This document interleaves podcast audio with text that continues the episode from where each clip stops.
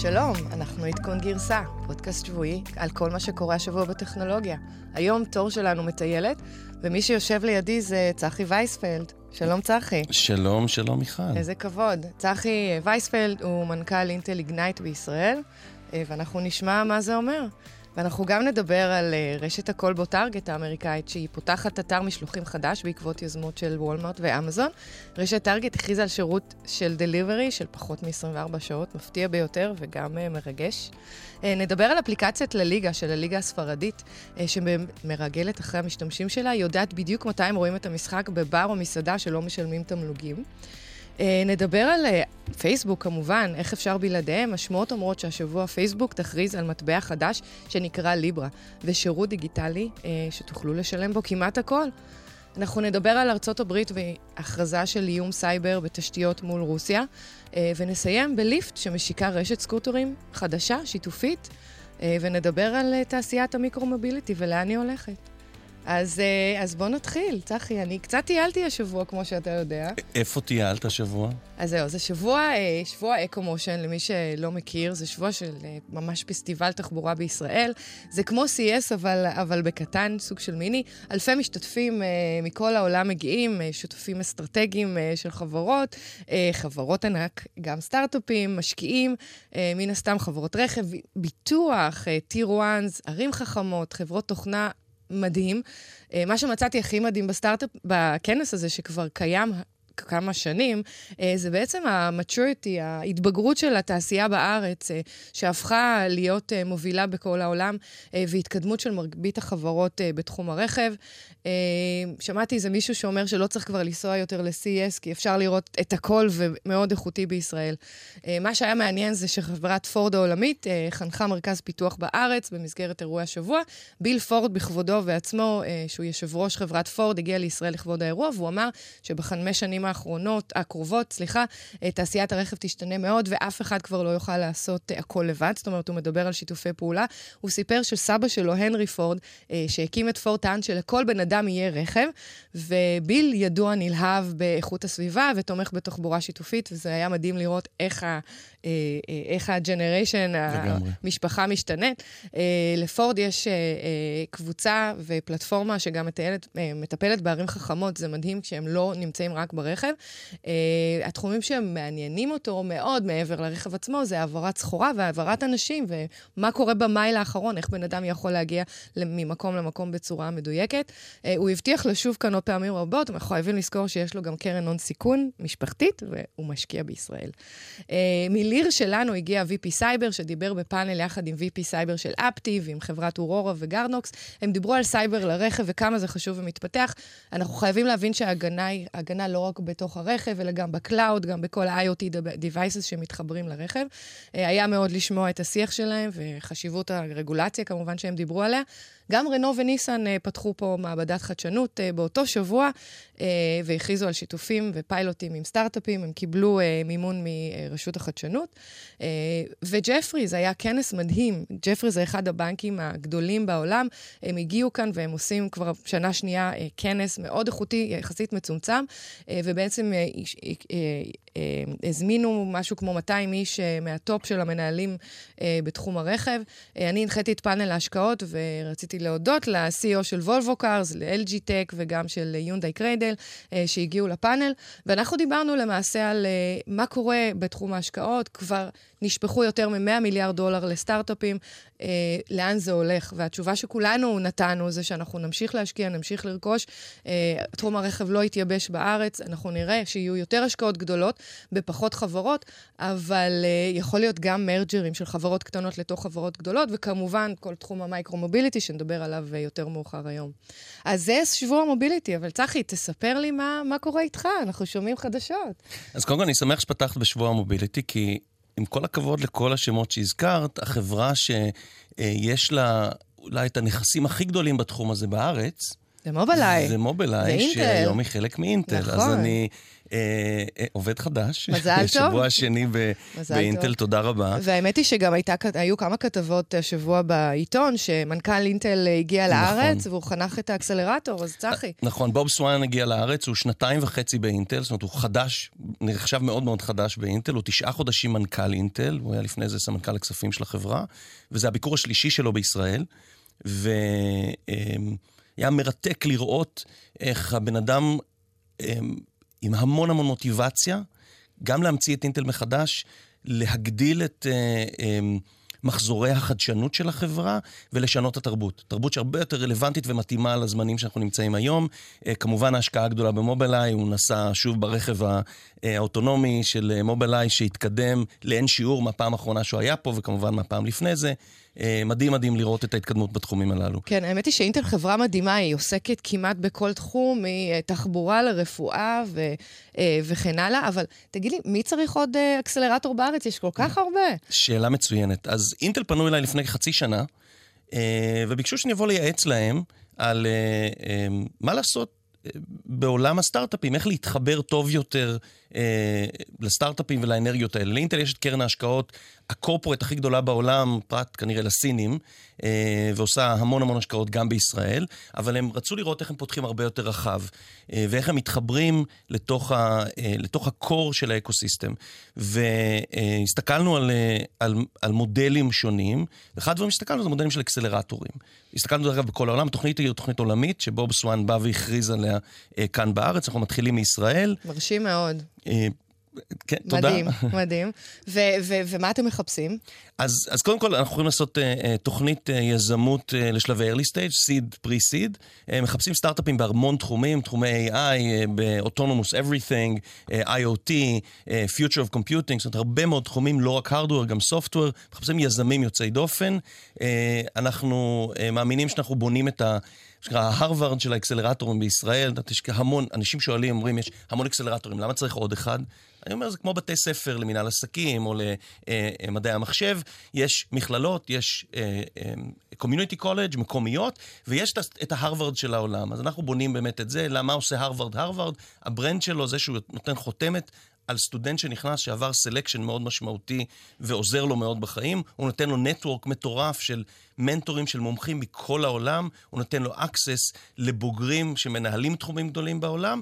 והוא נותן לו מרצים ותוכן הכי טובים שיש, וזה בדיוק מה שאנחנו יכולים לעשות. נהיה במרכז תל אביב. מדהים. אני גם חושבת, אם אתה שואל אותי, שאינטל מאוד שונה מחברות אחרות, כי היא בעצם מפתחת גם חומרה, גם תוכנה, גם חומרים, גם ביזנס מודלס חדשים, וגם יש לה כיסים מאוד רחבים להשקעות, והיא מנסה להמציא את עצמה מחדש, אז uh, אני מברכת ו- ונשמח uh, לשמוע יותר. ו- אז כל מה שצריך לעשות, אם את רוצה להריץ את הסטארט-אפ הבא שלך, זה לשלוח אימייל אפליי דוט איגנייט דוט אינטל דוט קום, ואנחנו נשמח uh, לענות על ה...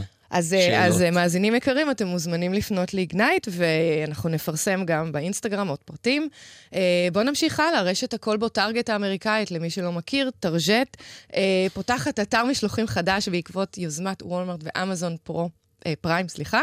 רשת טארגט הכריזה על שירות דליברי של פחות מ-עשרים וארבע שעות, כמו המתחרות שלה, שעושות את זה כבר בעצמם, ובעצם בעד... כמעט עשרה דולר וקניות מעל שלושים וחמישה דולר, טארגט ישלח עד הבית. אה, היא עשתה רכישה, נכון? לפני שנה בערך, של חברה נכון, שנקראת... שיפט. שיפט, ואני חושבת שזה עלה משהו בסביבות ה-חמש מאות וחמישים מיליון. נכון. אה, והיא כבר בעצם השיקה ב-ארבעים ושבע מדינות, ומעל אלף וחמש מאות אה, חנויות. מה, מה אתה אומר, צחי? מה זה אומר לעולם? מה זה אומר עבורנו? קודם כל, אנחנו נמצאים בישראל, ואין כל כך אי-קומרס בישראל. אין מסחר אלקטרוני בישראל. אה, עם אני, סימן קריאה. לחלוטין משר... עם סימן קריאה, אני ניסיתי להזמין לאחרונה משופרסל, מכל מיני, מאופיס דיפו, זה קטסטרופה להזמין בישראל. בביקור האחרון שלי בארצות הברית, שכחתי ממש לפני הנסיעה חזרה, שאשתי ביקשה ממני להחליף את המברשת החשמלית, את האורל-בי שלנו, וישבתי אצל חברים בבית, תשע בערב, אמרתי, אוי אוי, צריך לעזוב הכל ולרוץ לטארגט לקנות. אמרו לי, תשתמש בפריים נאו. אז פריים נאו, שירות של אמזון, נכנסתי, הזמנתי, עלה פחות מטארגט, וזה חינם תוך שעתיים, וזה עולה משהו כמו שבעה דולר תוך שעה. אז תוך שעתיים הגיע? תוך עשרים דקות הייתה דפיקה בדלת, הגיע בן אדם עם שקית חומה, עם המוצר מטורף, מדהים. מברשת שיניים, חזון אחרית הימים. אז אה, זה מדהים לראות את מה שאמזון עושה, את מה שטארגט מנסה לעשות על ידי שיפט, זה מעניין, זה כמו אובר של, של משלוחים, זה למעשה אנשים פרטיים שהולכים לחנויות, קונים את הדברים ומובילים אותם. אה, וולמרט מנסה כבר שנה לעשות את זה, ונתקלת בהמון המון קשיים. היא עשתה הסכם עם חברת דליבר אמריקאית, וההסכם, למעשה, הסטארט-אפ הזה פיטר את וולמרט, כי הנהגים שלו חיכו ארבעים דקות בסניפים, כדי שאנשים יתפנו לאסוף את המוצרים, וזה לא ממש קרה. זה לא טריוויאלי לעשות את זה, אבל זה משפר את חוויית הקנייה בצורה משמעותית, אתה לא מחכה יותר לכלום. כן, מגיע. אבל אתה יודע, אני אישית קנינית קבועה בטארגט, כשאני מגיעה לארצות הברית, למי שלא מכיר טארגט, זה רשת קולבוק שמוכרת הכל, מציוד אלקטרוניקה, ביגוד, הנהלה, ציוד משרדי, רהיטים, מתנות, אוכל, אופניים, הכל, הכל, הכל. אתה נכנס לשם, זה גם סוג של בילוי לאמריקאים, גם לישראלים, לכולם. אתה פשוט נכנס, הכל נורא נקי, נורא נעים. אז מה, אז עכשיו עם השירות החדש לא נלך יותר לחנות? אני חושב שנלך, אני גם יש לי את ה... אני אוהב את גן השעשועים הזה שנקרא קוסקו למשל, מאוד, אבל עדיין הזמינות של השירותים היא מדהימה. יש לי חברים שאומרים שהם קמים ביום ראשון בבוקר ורוצים לעשות שקשוקה, אז הם נכנסים, הם מזמינים עגבניות, בצל, וכל מה שצריך, וזה מגיע אחרי פחות משעה, והם עושים שקשוקה, לא היו צריכים לצאת מהקפקפים מהבית. מדהים. טוב, יזמים ישראלים, אם אתם רוצים להקים משהו כזה בישראל, אנחנו נורא נשמח ואפילו נפרסם אתכם בגלי צה"ל. וחברות המסחר הגדולות בישראל, הגיע הזמן to step up, אחרת באמת זה יהיה מאוחר מדי. אבל רגע, אמזון נכנסת לישראל. אנחנו מקווים שיעשו את זה כמה שיותר מהר וכמו שצריך, ויצעידו את כל התעשייה שלנו למקום אחר. טוב, בואי נראה, בואי נראה. טוב, אחד התחומים המעניינים, ההודעות המעניינות שהיו השבוע, זה הפסיקה של בית המשפט בספרד על, נגד הליגה, לליגה הספרדית. את אוהדת כדורגל? האמת היא שהגעתי לספרד, לברצלונה איזה יום, זה סיפור מעניין, וגילינו כל המשפחה שיש משחק, אז כולם הלכו למשחק, זה היה קלאסיקו, ואני החלטתי להישאר במלון ולהתפנק. הבנתי, אז, אז לא, לא. את לא מהאוהדים הגדולים. אז הליגה, לליגה הספרדית, למי שלא מכיר, בטח אנשים מכירים את ברצלונה, את ריאל מדריד, את אתלטיקו, שמות מאוד גדולים בכדורגל, אז לליגה יש להם אפליקציה. אפליקציה מאפשרת לראות את מקומות המשחקים, לראות את התוצאות, סטטיסטיקות. מסתבר שלליגה עקבו אחרי המשתמשים שלהם, שארבעה מיליון משתמשים, והם עשו תרגיל מאוד מעניין. בזמן משחק הם חיפשו את הלוקיישן של המשתמשים. אם הלוקיישן שלך לא היה באצטדיון כדורגל, הם הפעילו את המיקרופון כדי לראות האם אתה מקשיב למשחק. אם אתה מקשיב למשחק בבר או במועדון שלא משלם תמלוגים, הם תבעו את המועדון הזה. שש מאות תביעות נגד מועדונים וברים ב- בספרד.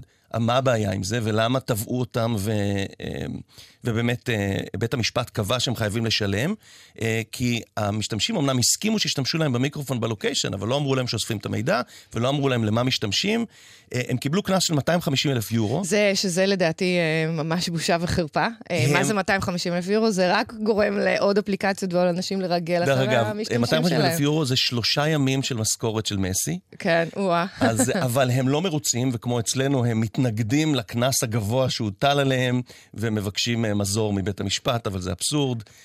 הפשע משתלם לפעמים. לגמרי משתלם. אני חושבת שלהגנת לליגה, מה שאני קראתי זה שהם טוענים שזה היה פיצ'ר נוסף, שכמובן היה חלק מהאופט-אין, זה אומר שהלקוח, כשהוא משתמש באיזושהי אפליקציה, הוא מאשר, הוא יכול גם לקרוא את כל החוזה, ולהבין בדיוק מה כתוב שם, ואפשר לבטל את זה. זאת אומרת, חבר'ה של משתמשים באפליקציה, מעריצי כדורגל, לא היו חייבים להפעיל את המיקרופון. מה אתה אומר על זה? אני לא זוכר מתי הפעם האחרונה שבאמת קראתי, כשהורדתי אפליקציה, מה כתוב במסמך המשפטי הארוך, ואני לא חושב שלעולם ביטלתי את ה-permissions, את הדברים, את הזכויות שנתתי להם בטלפון שלי, אז אולי אני מאוד מאוד מסוכן, אבל נראה לי שככה המשתמשים עובדים. אבל אני חושבת שזה בעיה כללית בכל האפליקציות שאנחנו משתמשים בהן, שבהרבה מקומות אחרים אנחנו לא מודיעים למה שאנחנו למעשה עושים לו אופט-אין. יש דאטה שעובר לענן, והדאטה שאנחנו למעשה מאשרים שהשתמשו בו, גם עובר לאנשים אחרים, לקוחות. זה לא רק המיקרופון שאנחנו, זה לא רק דאטה שאנחנו מעבירים.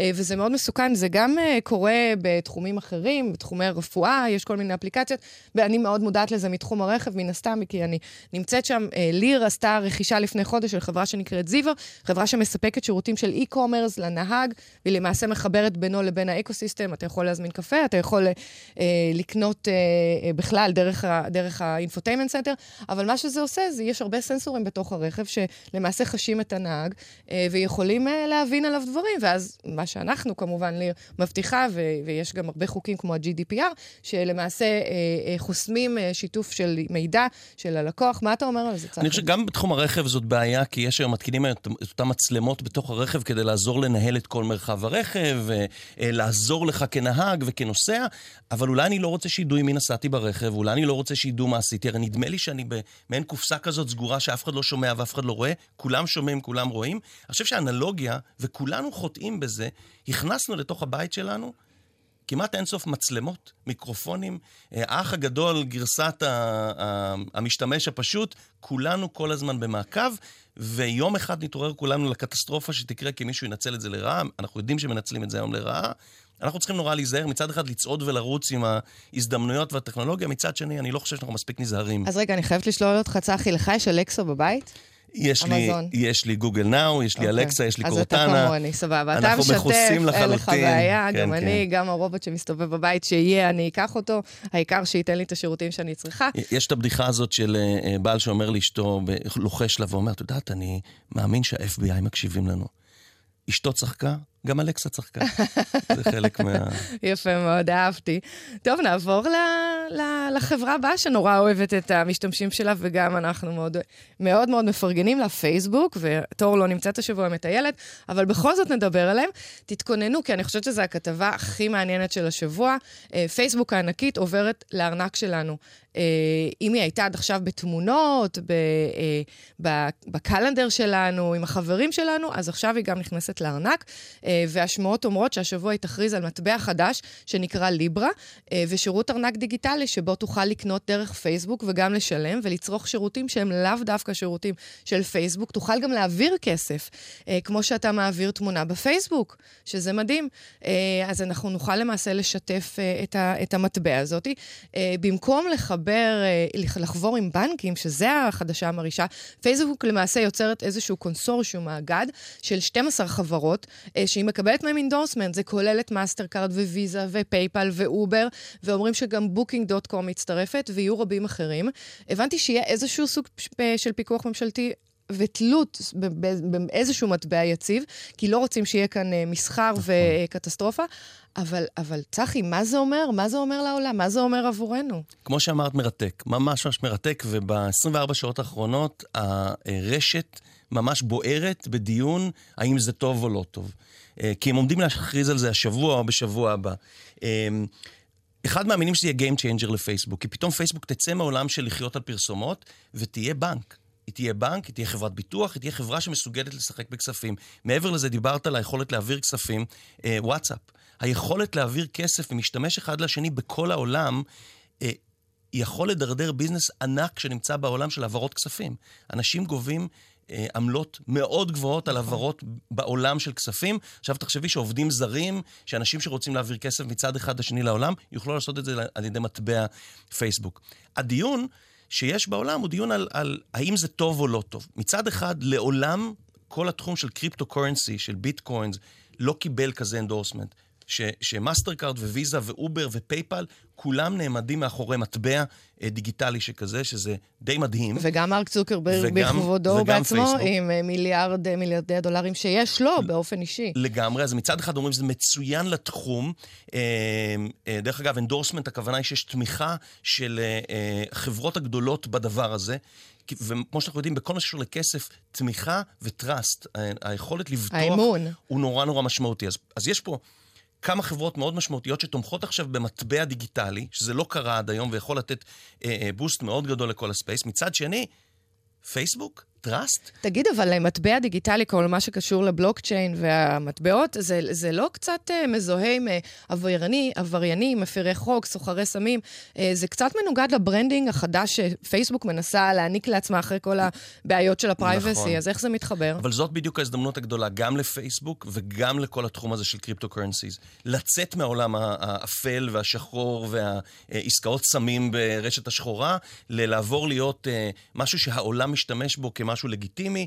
לפני שנה, דרך אגב, אמזון רכשה שלושה דומיינים מסתוריים. אמזון אתריום, אמזון קריפטו-קרנסי ואמזון קריפטו-קרנסיז.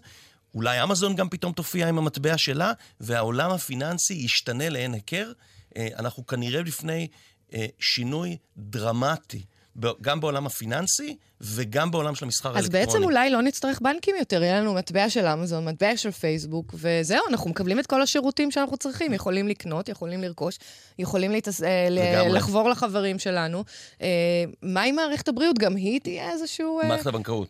לא, אני יודע, אני אומרת בריאות, אני, אני מניחה שהם גם יתחילו לספק שירותים אחרים. אז קודם כל, מערכת הבנקאות בלחץ מאוד גדולה, רואים בסין שוויצ'ט לקחו את... הבנקים בסין ברוץ מדורף, מטורף אחרי לקוחות, כי הם כולם עזבו לטובת וויצ'ט. אני חושב שפייסבוק מנסים לעשות אותו דבר, נראה, אבל אין ספק שמי שחשב שתחום המטבעות האלה הולך ונעלם, ראינו את הערך של ביטקוין מ-עשרים אלף דולר, צונח חזרה למתחת ל-שלושת אלפים, עכשיו סביב שבעת אלפים שמונת אלפים דולר, יש שאלה אם ביטקוין ייעלם וכל מה שיהיה זה פייסבוק קרנסי, או שפתאום זה ייתן בוסט לכל התחום. מרתק. אז כן, אז המטבע הביטקוין היה בסכום מטורף של למעלה מ-עשרים אלף, הוא ירד לפחות מ-שבעת אלפים, ועכשיו הוא שוב פעם עולה, רואים שהמטבעות הקריפטו מתחזקים. בזמן האחרון, דרך אגב, אני שמעתי גם שפייסבוק תשלם במטבע לצופים בפרסומות. זאת אומרת שהיא מקדמת את עצמה, ובעצם זה ה-value, אחד ה-value, על ידי תשלום ללקוחות. לא רק ללקוחות שלה, תחשבי שיש לפייסבוק value change, שרשרת ערך מאוד גדולה של אנשים שעובדים עם פייסבוק. הם מוכרים לה, הם קונים ממנה, באמת, מיליוני עסקים בעולם. חשבי שהם לא צריכים יותר מטבע. הם יכולים, מטבע חיצוני, נכון. פיאט, מה שנקרא. הם צריכים רק אה, אה, מטבע דיגיטלי, שהם יכולים להעביר אותו מאחד לשני, וכמו שאמרת, הם הולכים לטפל בבעיות הבסיסיות של מטבעות, כמו הנושא של הוולטיליטי, של המנעד של הערך, והצמיד אותו כנראה לדולר. מאוד מעניין שווה לעקוב. מה עם החדירה לפרטיות? אתה לא חושש מזה? היית קונה את המטבע? בואו נשאל את זה ככה. חד משמעית. כן, אוקיי, אוקיי. טוב, בואו נעבור לכתבה הבאה, כי גם שם יש איזשהו קונספירסי תיאורי. ארצות הברית מכריזה על איום סייבר בתשתיות קריטיות. כן, אז זה נורא מעניין. האם אנחנו בפתחה של מלחמת העולם השלישית? זאת אחת השאלות הגדולות. כן, זה מפחיד נורא. אז ארצות הברית השבוע, במיוחד בולטון, היועץ לביטחון לאומי של טראמפ, אמר שרוסיה, או כל אחד אחר, צריכים מאוד מאוד להיזהר מהמלחמה, מהסייבר וור נגד ארצות הברית, ובכירים לשעבר הממשל האמריקאי סיפרו שהם היום הפיצו תוכנה זדונית, מה שאנחנו קוראים malware, בתוך תשתיות החשמל הרוסיות. זאת אומרת, הם יכולים להפיל את מערכת החשמל הרוסית בלחיצת כפתור. זו תגובה למשהו שבשנים האחרונות ה-אף בי איי והביטחון, שלטונות הביטחון האמריקאית, אומרים ששנים כבר הרוסים מחדירים נוזקות כאלו לתוך תשתיות הנפט, תשתיות הגז, תשתיות החשמל האמריקאיות. אז תחשבי על, ה- על הסנריו של מלחמת העולם השלישית, לא צריך להטיל פצצה בשדה התעופה כדי לסגור אותו, אפשר פשוט ללחוץ על כפתור. לגמרי, זה מפחיד, מפחיד לגמרי, אני חושבת ש...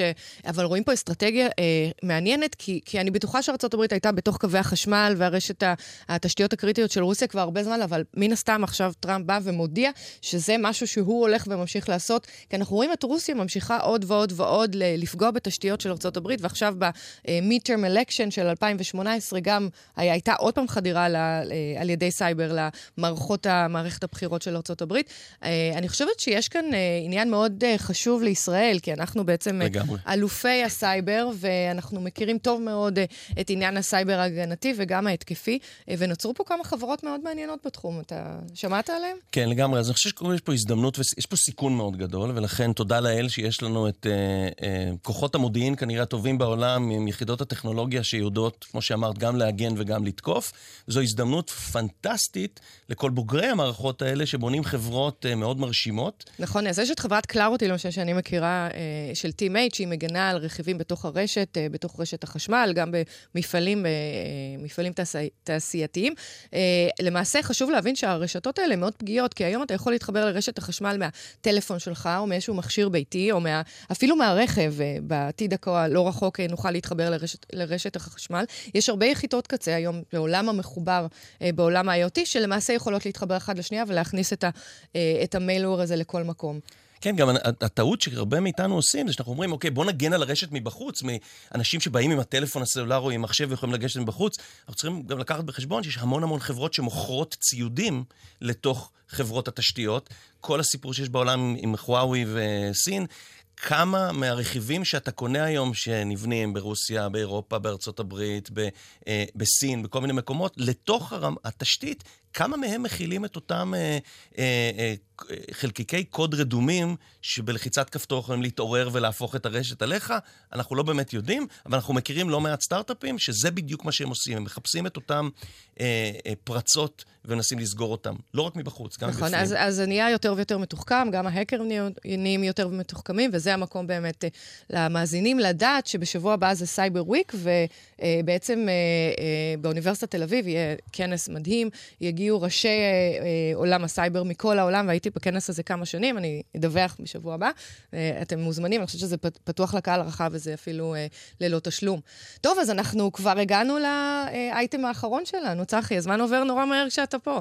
אז, איך uh, נגיע לאייטם האחרון? Uh, על קורקינט. על קורקינט, בדיוק. אנחנו כולנו בקורקינט. אתמול נסעתי ליד הבימה, uh, ואני פשוט הייתי בשוק. אני ראיתי אנשים באים והולכים, והצומת כל כך עמוסה באופניים וקורקינטים, והולכי רגל ומכוניות, ויכולתי לדמיין את העיר בעוד עשר שנים, אולי פחות, שיהיו שם רק מייקרו-מוביליטי, רק אנשים שנוסעים בכאלה תחבורה, ואולי כמה מכוניות, אבל זה יהיה משהו כמו בבל, או מכוניות אוטונומיות, ואני לא אוכל לנהוג שם בצומת הזו, וזה היה נראה לי פעם ראשונה מאוד מאוד הגיוני. אז, אז מה שקורה השבוע זה שליפט, ליפט הגדולה, למעשה מציגה, חושפת לעולם את רשת הסקוטרים השיתופית שלה. הם טוענים שהסקוטר שלהם יהיה יותר טוב משל האחרים, יהיה לו בטריה טובה יותר, שתחזיק יותר זמן מעמד. הם מדברים על שלושים עד ארבעים מייל, שזה יחסית יפה לבטריה כל כך קטנה. הבאדי, הגוף שעצמו, הוא מיוצר על ידי סגווי, והם עושים הרבה ברנינג על הבטיחות, הוא גם אפילו לא מתקפל. הברקסים שלו זה ברקסים של אופניים. אנחנו יודעים שגם אובר השיקה את הסקוטר שלה כבר. צחי, מה, אתה משתמש? אתה נוסע בסקוטר? אז קודם כל, אני, אני משתמש בסקוטרים, זה, זה מדהים, זה ברדק, ברדק לא נורמלי. הייתי בוורשה לפני שלושה שבועות, ואמרתי, אני הולך להתניע ב, בסקוטרים. אתה צריך שש או שבע אפליקציות, כי בכל צומת יש אחרים. אז אשתי ואני, מה שעשינו רוב הזמן, זה להוריד, אה, אה, להוריד אפליקציות ולהפעיל אותם ולחפש אז, מה יש בטריה ואין בטריה. זהו, צריך זהו. לנהל את הבלגן. זהו, זה בלגן בדיוק. וראינו שגם עיריית תל אביב השבוע הכריזה שהיא הולכת לצמצם את מספר הסקוטרים. היא הולכת לזרוק את אלה שזרוקים. היא הולכת לאסוף את אלה שזרוקים. גאוני, גאוני.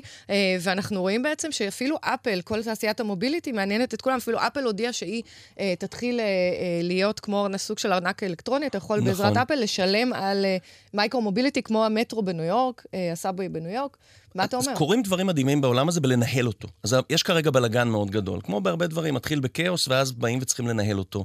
אז יש חברות, אה, אנחנו מכירים את מוביט שעושה, מנסה לעשות סדר ביכולת שלנו להגיע ממקום למקום בתחבורה ציבורית. אה, יש חברות כמו HERE Mobility, HERE אה, שנקנתה על ידי אאודי, בי אם דאבליו ומרצדס, שבנתה מחלקה בתוכה, יושבים פה בארץ, זה מדהים, קבוצה שרוב האנשים לא מכירים, מאתיים וחמישים חבר'ה יושבים ברעננה, ומפתחים את היכולת לנהל את המולטי-מוביליטי אה, מאוד הזה. אני רוצה להגיע עם, עם, עם הקטנוע שלי עד לרכבת, להמשיך מהרכבת באובר, להמשיך משם אולי במשהו אחר. אז אה, באמת צריך לנהל את כל הדבר הזה, ויש מספר מאמצים, יצא להיפגש עם שי אגסי לפני מספר שבועות, ושי גם בונה איזושהי מערכת אי אר פי, מערכת שתאפשר לנהל את התשתיות העירוניות סבוב מולטי מוביליטי, סבוב היכולת... תחום מרתק. זה תחום מרתק שגם בכנס אקו-מושן השבוע, ואנחנו בדיוק סוגרים, והתחלנו בכנס אקו-מושן הרבה רבי, רבים וטובים, החברות, גם חברות הרכב, גם ערים חכמות דיברו על הרצון שלהם בעצם להיות המנהלים, אנחנו רואים שגם אובר רוצה לנהל את זה, וגם ליפט רוצה לנהל את זה. בסופו של דבר, מי יהיה המנהל של כל הדבר הגדול הזה שנקרא תחבורה חכמה? בוא נראה. אני סיפרתי שאינטל מעורבת בתחום. אה, אוקיי, שכחנו. אז אני רק חייבת לציין, לפני שאנחנו מסיימים, שהסקוטרים של ליפט וגם האופניים החשמליות שלהם, כולם עברו ריברנדינג, והם יהיו עם גלגלים ורודים. אז זה נורא חשוב לנו. חשוב מאוד. לפני שסגרנו. אז עד כאן, הגענו לסיום התוכנית היום. תודה רבה לצחי וייספלד, היה כיף לארח אותך. מיכל, תודה רבה שקיבלתם אותי, ותודה לתור שיצאה לטייל. כן, תודה לדורון רובינשטיין, לליאור הרליך, מגלי צהל, תודה לתור המטיילת ולנבות וולק, העורך שלנו. נתראה בשבוע הבא. תודה רבה. ביי. ביי.